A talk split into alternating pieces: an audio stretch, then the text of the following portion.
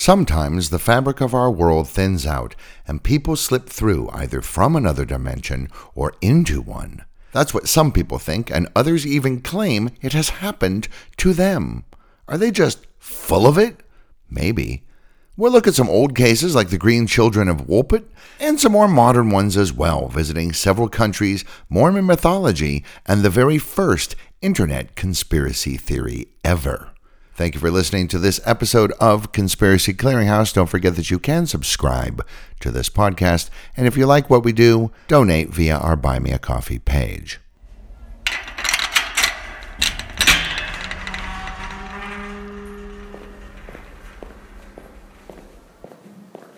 You leave the world behind and enter a large chamber filled with boxes and crates as far as the eye can see. Welcome to the Conspiracy Clearinghouse. The podcast that takes a rather skeptical look at conspiracies and mysteries. Each episode will examine various conspiracy theories, most of which are not true, a few of which might be a little bit true, and even a couple that turned out, in fact, to be true. There are many boxes in the clearinghouse, and along the way, we'll look at some mysteries and hoaxes as well. We dare to look behind the curtain that's behind the curtain. I'm your host, Derek DeWitt. Welcome to the Conspiracy Clearinghouse.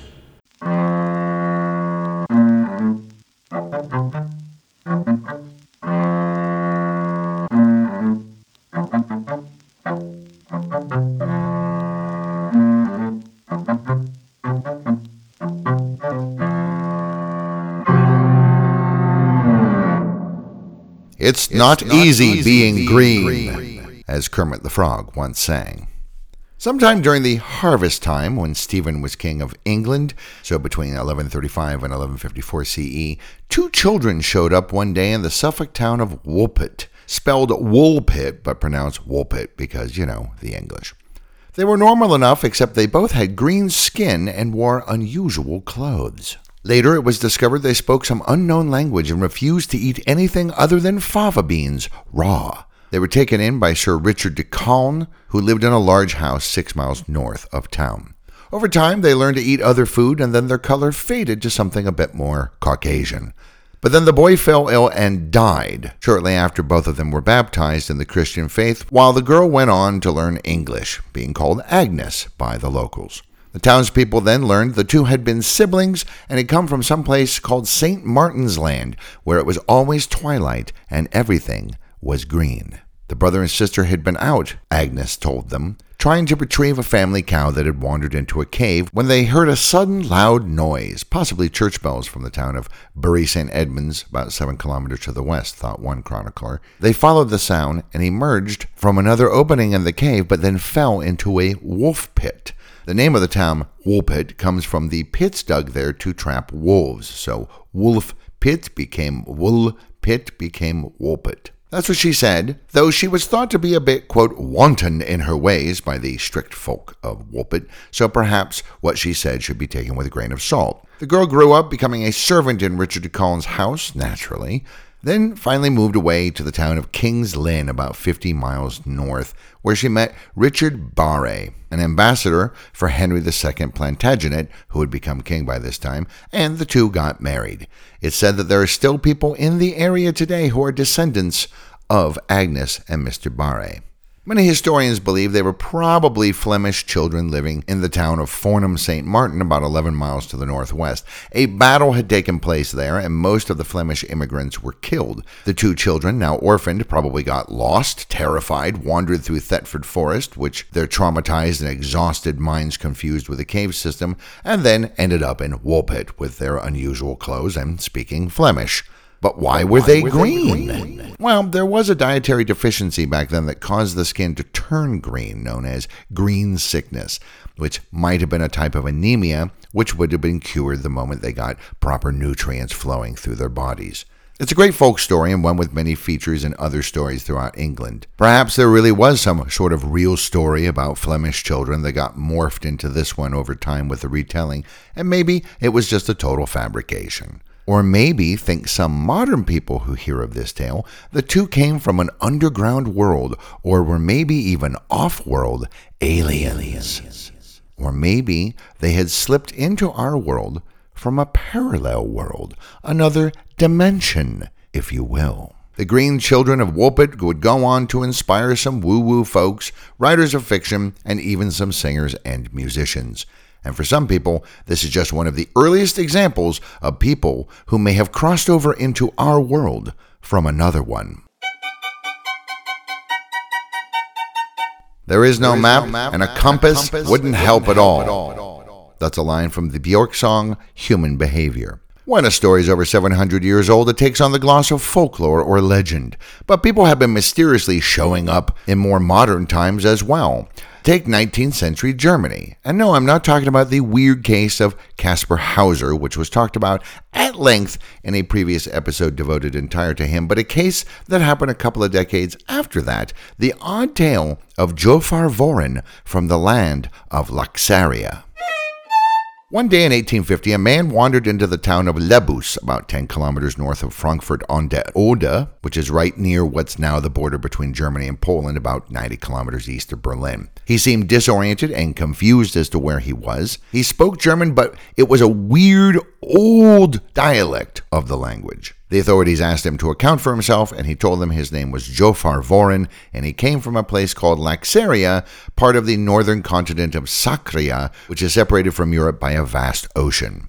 He said he'd set out on a ship to find his lost brother, but had been shipwrecked. He had no idea how he ended up in this area so far from the sea, being disoriented after his wreck. They showed him maps and asked him to show them where this Sakaria place was. He was confused when he saw the maps because it wasn't on there. He said where Greenland was on their map is where Sakaria should be, but Sakaria was much larger than Greenland. Likewise, he couldn't find other land masses that he also knew of, named Aflar, Astar, Auslar, and Oiplar. Maybe it was the antiquated German he was speaking that was so confusing and why his answers seemed to be so nonsensical, so they asked him to write things down. He did so, but in a totally unknown language.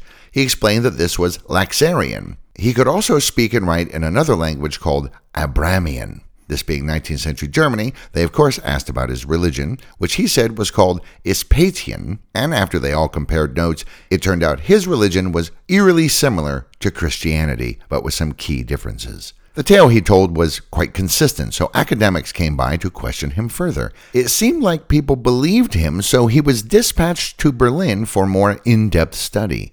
But he never made it there, vanishing along the way.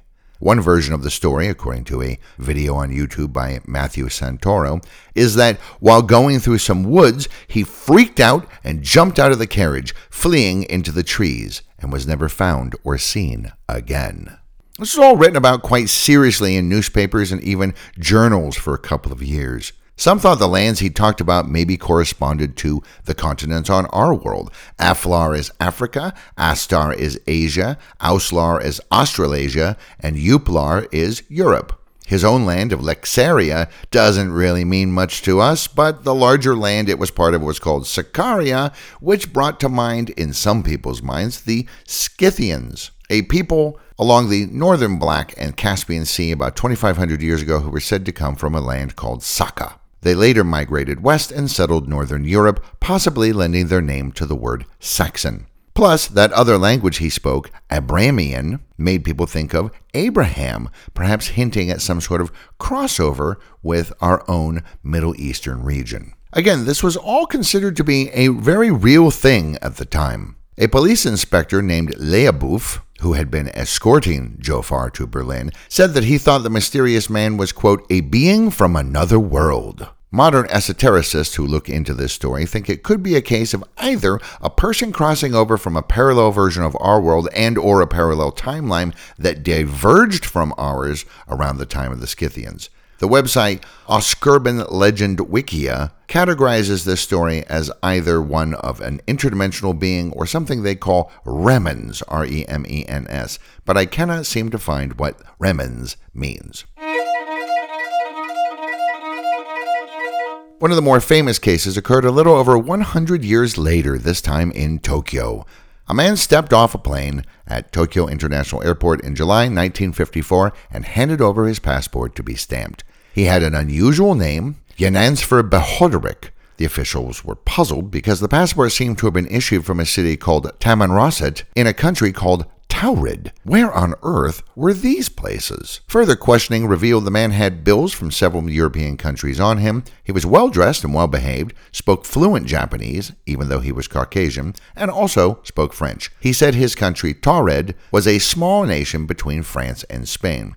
Oh, you mean Andorra, they said, and showed him a map.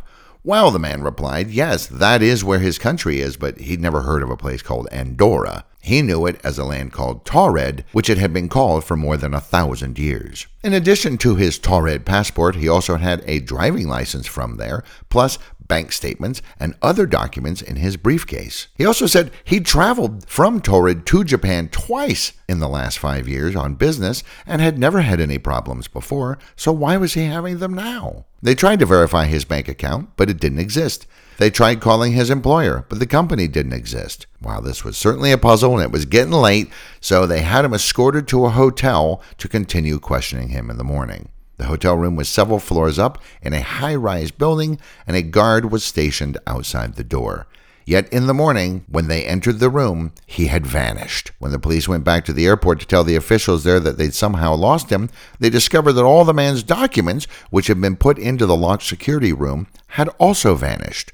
Dozens of people remembered interacting with him, but there was no physical evidence to prove their stories. A memeified version of this story started jumping around on Facebook a few years ago, generating likes and comments, and some folks on TikTok have recently discovered this strange story and speculated that maybe he had been some kind of a spy of some sort. But the main speculation has been that this is the clearest proof ever that a person from a parallel Earth somehow got stuck in our own world for a short period of time. However, it would seem that this tale of the man from Taured is itself a parallel version of an actual story that took place in October 1959, not July 1954. In October 59, a man named John Zegras arrived at Tokyo Airport with his Korean wife in tow.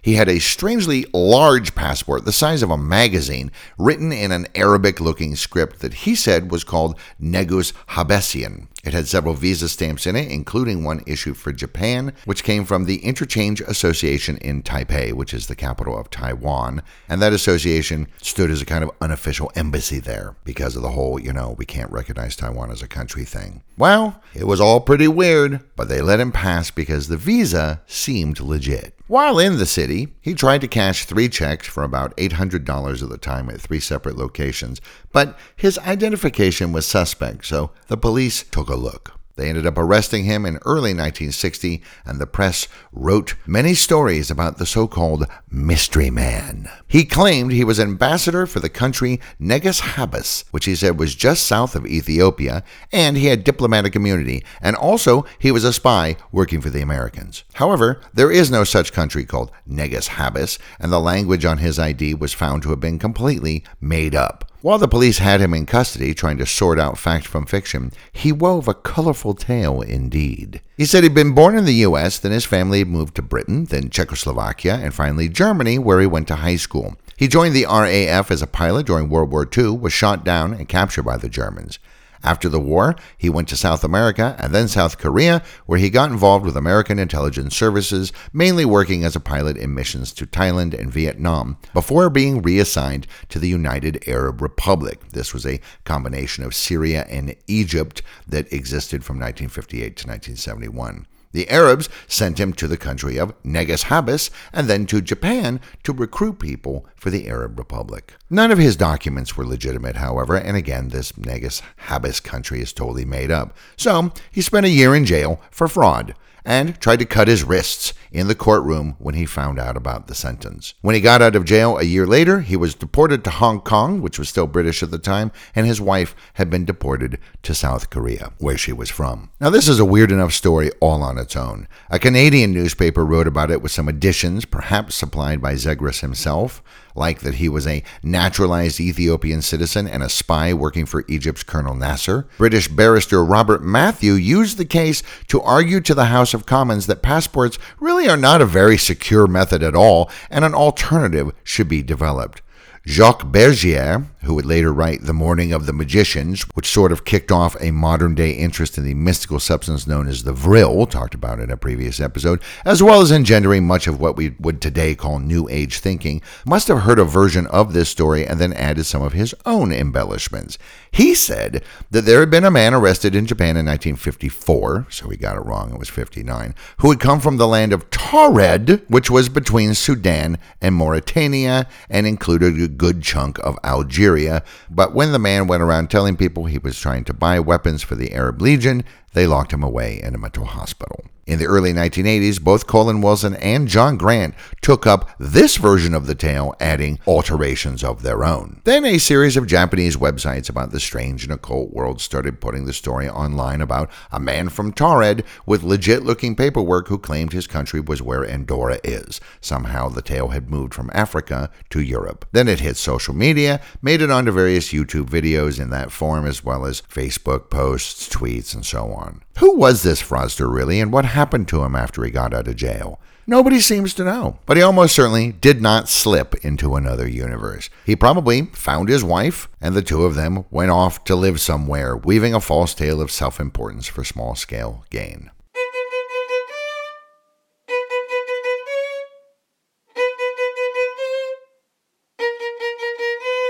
I wanna, be, your boyfriend. boyfriend.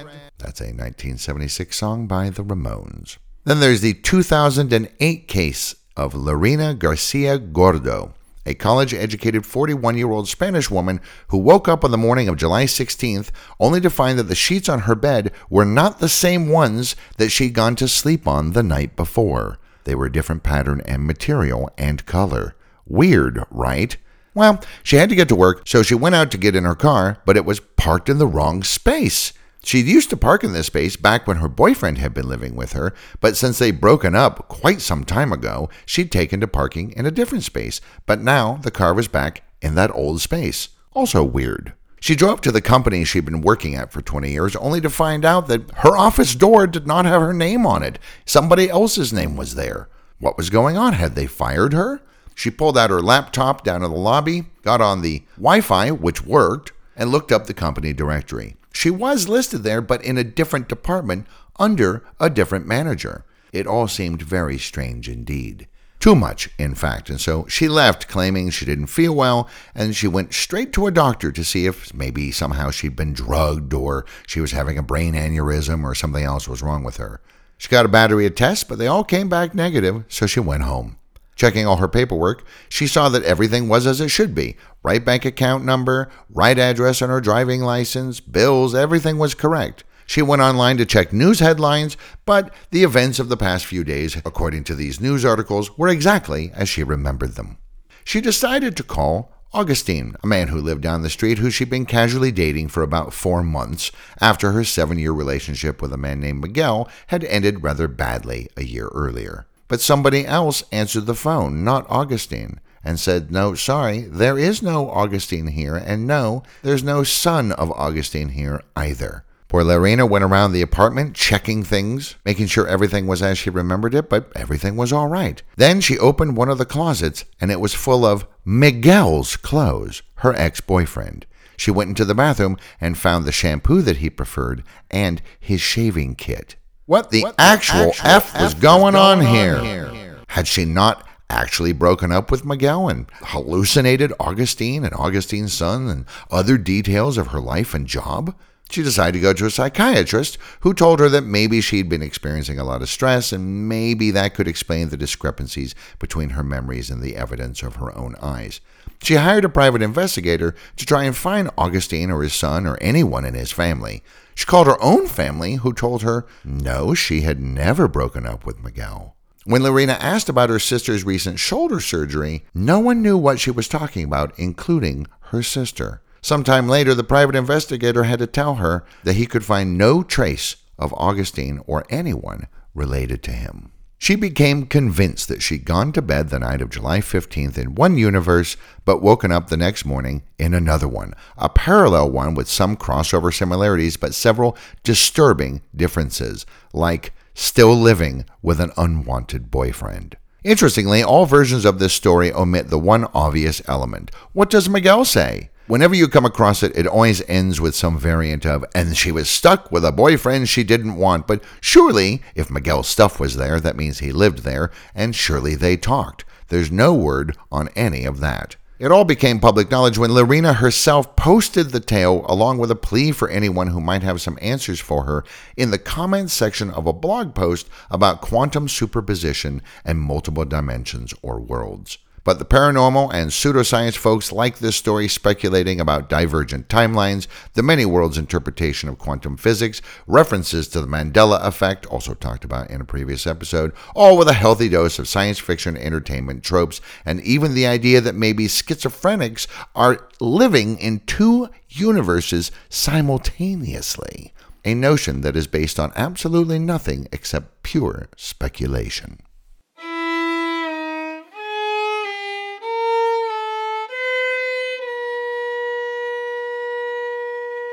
Baby, you, can, drive, my car. That's from the 1965 Beatles song Drive My Car, the opening track on the album Rubber Soul. So far, we've looked at cases of potentially other dimensional folks pushing through into our world, but doors allow access both ways. And sometimes someone from here ends up over there, often while driving.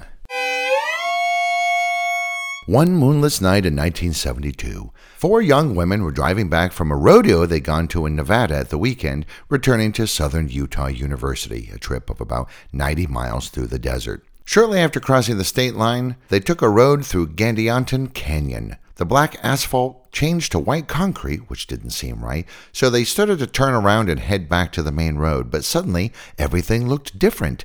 Instead of desert, there were fields of grain and tall trees, and a large lake could be seen in the distance. Confused, they decided to stop at a roadside bar that they had not noticed before to ask directions, but they freaked out when they saw that the sign for this place was not in English or even in the Latin alphabet. One of the women screamed, and a mass of extremely tall humanoid beings poured out of the bar into the parking lot. They were, they not, were not, human. human. Then four egg shaped three wheel vehicles, shining bright lights from their roofs, started coming at them down the road at high speed. The girls all panicked and hurried away, driving down the white concrete until the road once again became the familiar black tarmac they'd been on before. But they were going too fast and they crashed into a creek, blowing out three of their four tires, and they were stuck. They spent an uneasy night in the car, then walked to Highway 56, where they flagged down a state trooper who did not believe their wild tale. A nice story, and one always told on the internet with lots and lots of details, but the fact is there is no Gadianton Canyon. There is a Modena Canyon off Highway 56, but not Gadianton. So where did this name Gadianton come from? Well, according to Mormon mythology, this part of Utah was once inhabited by the Lamanites, which is what they call people of color, and Nephites, descendants of a group of people who had left Jerusalem in the 6th century BCE and somehow managed to settle in North America. Though the two tribes usually warred with each other, a few from each side got together to form an outlaw band of robbers who would waylay travelers. The leader was a Nephite named Gadianton, and so they were called the Gadianton robbers. Their antics would eventually spark off a large scale conflict between the tribes that ended with the Nephites destroyed. However, Mormon mythology says that this group of criminals also held some insights into what are called secret combinations, whatever that is. But some have speculated perhaps they knew about multiple universes and how to traverse the distance between them. As I said, there is a Modena Canyon, and only Mormons would call it Gadianton. So maybe this whole thing is really just some sort of Latter day Saints ghost story. Or the students crashed their car because they weren't paying attention and then made up a tale that fit with their belief system. There is no bar in the area, and it is telling that this establishment that they go to, where the strange people in the egg shaped three wheeled cars come after them, is always described as a tavern, which is a rather old fashioned word. And yet, the state trooper said he found the tire tracks from the women's car ended abruptly about 200 meters, 600 feet into the desert, and yet the crashed car itself was more than two miles away. How did that happen? Maybe they had shifted into an alternate version of our world, just like they said. So maybe the story is not a myth after all, but an actual account of actual history, and somehow these four students stumbled into another realm, a dimension where the Nephites still live and attack those foolhardy enough to stray into their path. It also might be noteworthy that the California startup Aptera has just announced their new solar powered cars, which will start rolling out later this year, and these are kind of egg shaped and have three wheels. So maybe the students slipped through a time tunnel into the future, or an alternate future where Mormon myth becomes reality. Makes you think, doesn't it? Late at night on November 9th, 1986, Spaniard Pedro Oliva Ramirez was driving from the Andalusian city of Sevilla to Alcalá de Guadaira, a half hour or so journey that he had taken many times. But as he rounded a curve on the A92, it was suddenly a six lane highway going straight into the distance. Also, the landscape was unfamiliar and the buildings around were strangely designed. All of the other cars on the road were similarly off. They were all white or beige. They all had narrow black rectangles instead of license plates. They were all unfamiliar brands and yet also all seemed somehow old fashioned, and they all passed him at exactly eight minute intervals. He found himself getting uncomfortably hot and heard what sounded like a choir singing in the distance. The singing got louder, and one of the voices differentiated itself from the background and told him that he had been transported to another dimension. He drove on for an hour or more and finally saw an exit on the left instead of the right, with signs for Sevilla, Malaga, and Alcala. He took the one towards Sevilla, and suddenly the road ended, and he was in front of his house in Alcala. Three hours had passed, and he'd used enough petrol for a 200 kilometer journey. Puzzled, he drove back to the A92 to see if he could see this strange place again, but everything was back to normal. He spent some months trying to get to the bottom of what had happened to him, but found no answers.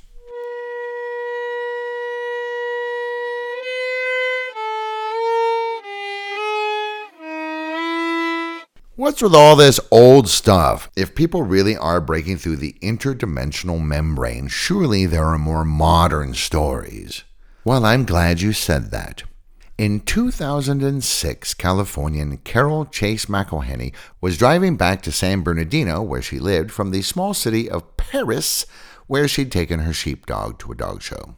Trip's about 30 minutes on Highway 215 and passes through Riverside, where she'd grown up. She thought it might be nice to see her old childhood home and stomping grounds, and so she took the exit. But after a couple of blocks, she realized that almost nothing looked familiar. Well, she must have taken the wrong exit and was in some other town, not Riverside, maybe Grand Terrace or Highgrove. And yet, there were some familiar things and signs and buildings that seemed to indicate that no, no, she was in Riverside. She drove on, but could not find her old home. She went to see her grandparents' grave, but the cemetery wasn't there. Instead, it was just an overgrown, empty lot. It was all very confusing, since some familiar things were still there, like her old middle school, but it was all weird and uncomfortable. Most of the buildings were run down, covered in graffiti. Several businesses on the main drag were closed and boarded up. Some very famous larger buildings, like the massive Mission Inn, were simply gone. And the people walking around on the streets also seemed to give off a sinister vibe that made her wary of talking to any of them. Without getting out of her car, she got back on the highway and returned home to San Bernardino. A few years later, she went back to Riverside for her father's funeral and saw that everything was back to normal. She later became convinced that she had somehow traveled to a parallel version of the city, one where Riverside had become a darker, more hostile, and run-down place. Sort of a latter day Bedford Falls from It's a Wonderful Life kind of a thing. Carol talked at UFO conferences and other paranormal fan events and gave an interview to Jason Offutt for his Mysterious Universe podcast. The story might also have got further traction from the blog of one Janet Smith, PhD, called Eternal Gateways, which discusses, quote, Old Testament, women in the church and home, afterlife experiences, and the paranormal. Smith, PhD, also wrote a book about proof that ancient Israel had connections to immortality, which I don't even know what that means, but she says it's all quite clear in Psalm 49, which is the one about people being sheep and death is their shepherd. She also writes about UFOs. Miss Smith met Carol at a Sacramento MUFON conference and they chatted about Carol's slight psychic powers, that she'd had hypnotic regression, and that she and her husband had both died in World War II in their past lives and the like. Carol's brother also used to see odd supernatural beings outside his window when he was a child and later became obsessed with UFOs. After their talk, Carol sent Janet an email describing her near death experience she'd had two years after her weird Riverside dimension slip experience. She'd had an aneurysm, slipped into a coma, and saw visions of Jesus banishing a devil like creature. After she came out of the coma, she started seeing shadow people everywhere. She'd first heard of the Shadow People on the infamous radio show Coast to Coast AM, hosted by Art Bell, who believed absolutely everybody who came on his show, no matter what they claimed. Some of his guests talk about the Shadow People, seen all through North America going back to the 1990s in Massachusetts, when a young girl saw a vaguely human shaped shadow on the wall that then detached itself from the wall and drifted around her bedroom. Many others have claimed to see these entities as well, usually children of the witnesses, and some people think they are trans-dimensional beings who invade our world from time to time, probably for not very good reasons, because they're, you know, scary. And of course, there's a story of James Richards, not his real name, who claims that he tripped and hit his head in Northern California's Del Puerto Canyon, knocking himself unconscious. And when he came to, he was in a room with a man he didn't know who called himself Jonas. Jonas told James that he'd been pulled into a parallel Earth, one in which the Beatles were still together and making music. Before being sent back to our world, James grabbed a copy of a tape called Everyday Chemistry, which contained all new Beatles songs, and once back home, he uploaded that to his website. This story is talked about in much more detail in our very first episode ever, all about conspiracy theories involving the Beatles. The album turned out to be clever remixes of old Beatles songs and later songs by Beatles members in their solo careers, and the whole story was probably some kind of narrative art project. And yet, some people on the interweb seem to believe this extraordinary tale, or at least they claim to believe it.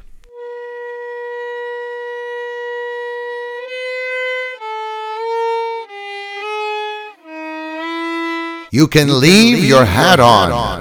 That's a 1972 song by Joe Cocker. The internet almost seems designed to spread ideas, even if they are inaccurate or purposely fabricated. The internet doesn't care, it just spreads. Sometimes untruths are to cause disruption, and sometimes it's all in the name of fun, like in the case of Ong's hat, what many people call the very first internet conspiracy theory. In the Pine Barrens region of New Jersey, just off County Road 644, there's a tiny town called Ong's Hat. Most likely, the name comes from an overnight shelter once built by a merchant family in the area, whose last name was Ong, called Ong's Hut, which then morphed into Ong's Hat over time. Hat, hut, whatever, it's a pretty small place. Though in the middle of the 19th century, it had quite a bit of life and had grown into a real village. But by the first decade of the 20th century, it's thought only seven people lived there. There's another local story about a Polish couple who moved here in that decade named Chininski, who just up and disappeared one day. In 1917, some hunters found a female skeleton, and local police speculated that maybe Mr. Chininski had killed his wife, and that the skeleton was probably her, and then he had legged it. The county sheriff used to keep the skull of this gruesome find on his desk as a reminder of a case unsolved. A few years later, in 1925, a farmer heading home found two dead men in a car blocking the road and another body in the woods near the road. They were all from eastern Pennsylvania, about 80 miles to the northwest, and it turned out they were part of a bootlegging gang who'd apparently run afoul of a larger gang of mobsters. When a local writer visited the place in 1936 for a book titled Forgotten Towns of Southern New Jersey, he found only a single resident, a 79 year old former Chicago man who'd moved there some years ago before taking up farming. Then in 1978, a fella named Wally Ford bought 200 acres around Ong's Hat, setting up the Moorish Science Ashram for people to spend time in, discussing politics, the paranormal, spirituality, and take some mind altering drugs. Sort of a commune, but with an academic bent. Some scientists from Princeton University, about 30 miles to the north, started hanging out there, led by the brilliant but unorthodox Dobbs twins.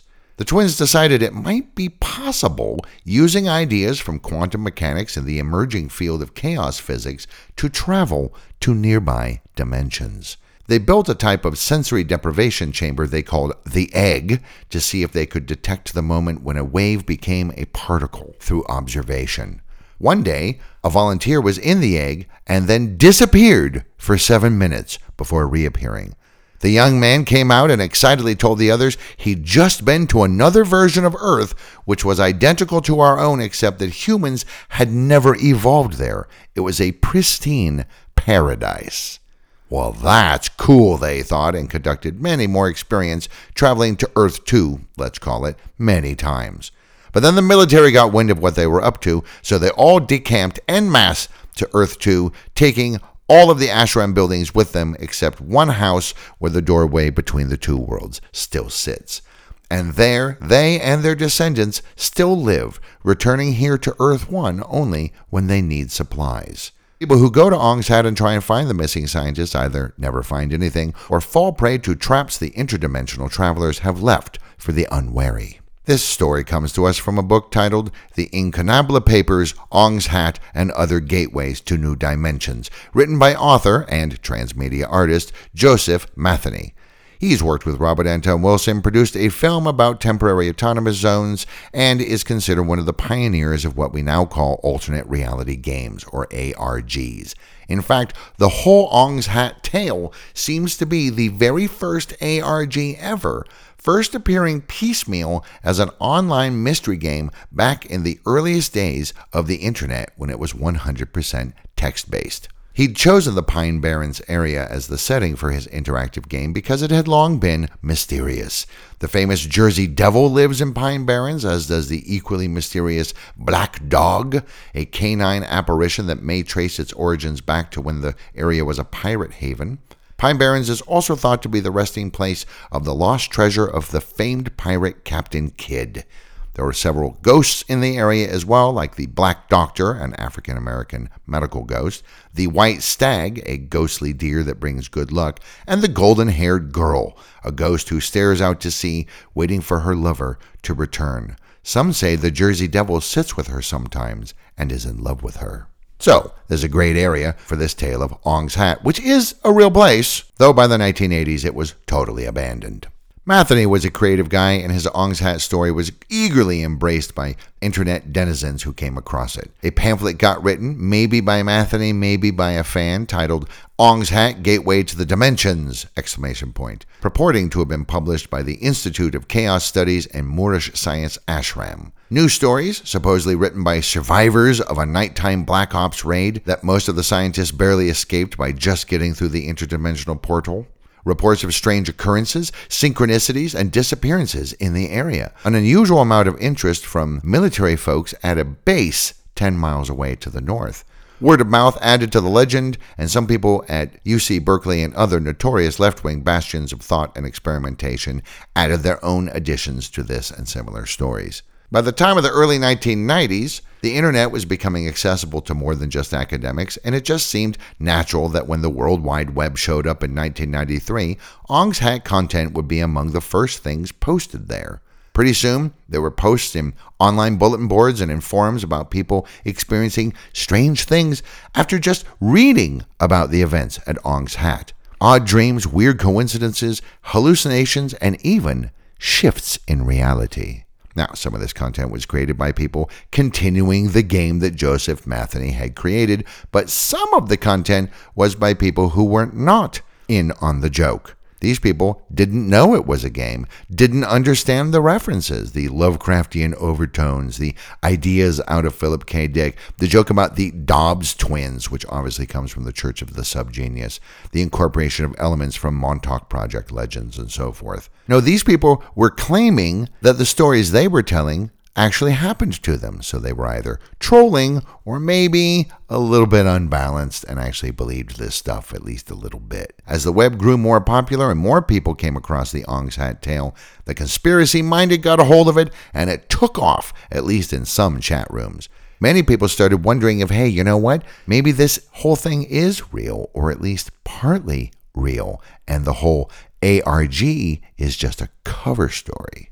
Matheny and his friends also continued feeding the fire, creating more fake documents, writing more accounts, and websites started sprouting up on platforms like Angelfire, sometimes made by the core group and sometimes not. Fans and participants started calling themselves eggheads after the mysterious interdimensional device created by the Princeton scientists. Matheny and some of the other core co creators, like Peter Lamborn Wilson, who goes by the name Hakim Bey and writes alt consciousness stuff, and also developed the idea of the temporary autonomous zone hippie physicist Nick Herbert, and artist James Kohnlein created more works on and offline. They also did radio views on things like Coast to Coast AM, they give talks, and they were always walking the line between satire and seriousness leaving some people confused as to whether they were telling the truth or not, which was kind of the point. But soon, Matheny started getting harassing communications, first online and through email, and then phone calls to his home. People started sleeping on his lawn, hoping to waylay him and demand some answers about the secrets of interdimensional travel. On one occasion, he had to chase a man off at gunpoint because the man had seemed completely unhinged and potentially dangerous in his increasingly strident demands for the secret to how to travel between worlds. Matheny finally wrote an online letter to the conspiracy community in 2001 saying that the Ong's Hat project was now officially closed down. Thank you for playing. Fans who understood it was a game and saw its influence creep into popular culture, like the 1999 hit low budget film The Blair Witch Project, which also ran a promotional campaign that blurred the lines between fact and fiction, well, fans were disappointed. Paranormal guy Peter Moon said, quote, It doesn't really matter if it's a game or not a game adding that the documents Matheny and France had created were themselves certainly real enough, and that was good enough for him. But others, maybe people who believed some or all of it, were downright angry, shutting, shutting it down. It down. Hmm. hmm. More like closed off the disclosure. Who bought them off? Were they now stooges for the government or the New World Order? Matheny had called it a living book project that used elements from role playing games, but then mapped those onto real world locations. The internet born writing genre creepypasta took this torch and ran with it, almost always continuing to walk that fantasy reality line and engendering new urban legends like the Black Eyed Children, talked about in a previous episode, and the Slender Man. But for those who took it all seriously, they were suddenly at sea, needing something equally mind expanding to believe in. Some jump to this conspiracy or that one, while it has been argued that some of the commentators of the more, shall we say, unhinged people who encountered the Ong's Hat narrative would end up becoming perfect recruits for mindsets like InfoWars, militia groups, and even the broad in scope QAnon suite of conspiracy theories that eventually came along. As wild as those narrative streams may seem to outsiders, they do give a sense of certainty in a world that is perhaps changing too quickly for some people. As Matheny himself later said, quote, Not everybody can function with a level of elasticity in their reality. Matheny may have put Ong's hat up on the shelf, but his creative juices take him where they will, and later he would become part of the John Titor time travel story that swept the internet. But that one will have to wait for another episode about time travel. This is only a brief overview of the Ong's Hat story. For a much, much more in depth and very well written account, see the article Ong's Hat, the early internet conspiracy game that got too real by Jed Oelbaum, which appeared on the Gizmodo website in February 2019. It runs to about 5,000 words and it is very much worth reading. Link to it in the episode notes. The idea of an interdimensional multi universe is very interesting. Unfortunately, we have no proof whatsoever that such a thing is even real, let alone how to travel between them. There is a very funny Wiki Voyage joke article on interdimensional travel. Understanding it, a brief overview of the many worlds interpretation, books you should read, how to maybe prepare yourself to travel between dimensions, different methods of doing so by magic, by sleep, by using big balloons like in The Wizard of Oz, and other rules, including traffic rules and things that you should certainly do and see when in the other dimensions. Again, link in the episode notes. These are all great stories, to be sure, and more than a few people seem to believe all are part of them. Websites devoted to things like this give off a distinctly Twilight Zone vibe, which I suspect is part of the appeal. As to the veracity of these tales, I shall leave that to your own conclusions and research. Are there multiple worlds? Maybe. As I said, some interpretations of quantum theory suggest that this could be the case, and we will dive into that pool in some future episode. For now, I leave you with these interdimensional stories, be they urban legends, creepypastas, hoaxes, outright lies, or even very complicated art projects. To misquote Rod Serling and his seminal television show, you're traveling, You're traveling through another, another dimension, dimension, a dimension not only of sight and sound, but of mind. A journey into a wondrous land whose boundaries are that of imagination. That's the signpost up ahead. Your next stop, the Conspiracy Clearinghouse.